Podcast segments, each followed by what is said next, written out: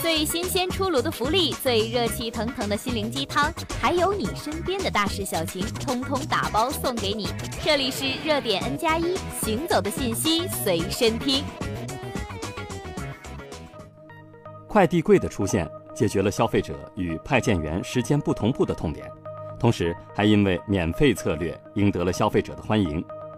但免费时代似乎正在离我们远去，各家快递柜纷纷开始收费。形式也各不相同。据中国新闻网报道，近日郑州的武先生发现蜂巢快递柜和以前有点不一样，以前是自愿赞赏，现在是把跳过赞赏的提示设置成和背景文字差不多的颜色，一不留神就付费了。快递柜屏幕提示您的包裹已超过四小时未取，支付一元取件的文字。而点赞蜂巢直接取件的字样和底色几乎一样，很容易被忽视。除了这种可选的付费方式，还有的是直接向收件人收费。最近，北京的林女士收到了快递柜的收费短信，二十四小时内凭提取码到快递柜取件，超期收费每天一元。而此前该快递柜都是免费的。云贵则选择了向派件员收费。九月初，郑州的孙女士发现，小区内的快递柜上贴着“云贵收费通知”。为提高快递柜使用效率，将对快递员存件开始收费，业主免费使用。快递柜的另一巨头速递易更是开启了双向收费模式。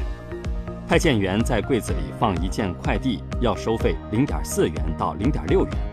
充值的话会有折扣，业主如果超过二十四小时没有取件，也要被收取一元钱。快递柜纷纷从免费转为收费的背后是持续亏损的压力。数据显示，截至二零一八年五月，蜂巢科技的营业收入为二点八八亿元，净利润为负二点四九亿元。速递易母公司成都三泰控股二零一六年净利润为负十二点五亿元。同比下降百分之五千二百七十八点九，而菜鸟驿站在二零一七年度净亏损达二点九零亿元，其二零一八年一季度净亏损为一点一四亿元。某快递柜公司负责人接受采访时算了一笔账，得出的结果是，就算采取收费模式，也基本入不敷出。快递员充值有折扣，平均每件收费两毛五。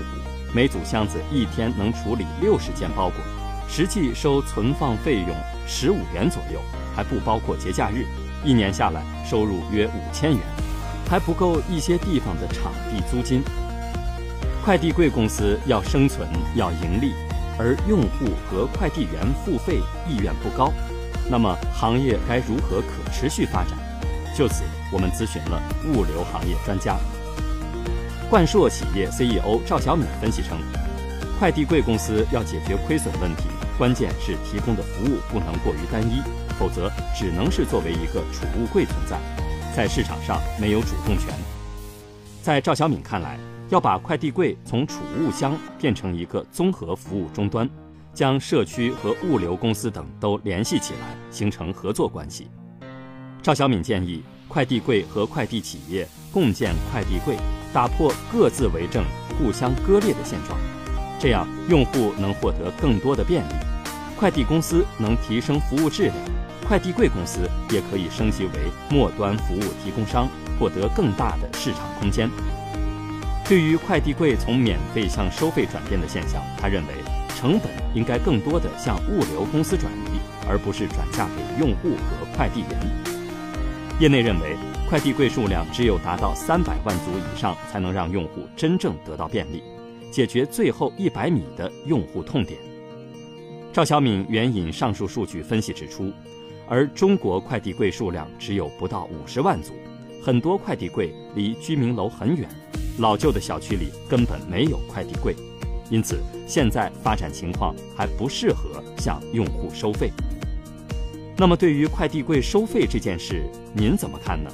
欢迎在评论区留下您的神评论，感谢收听本期的热点 N 加一，我们下期再会。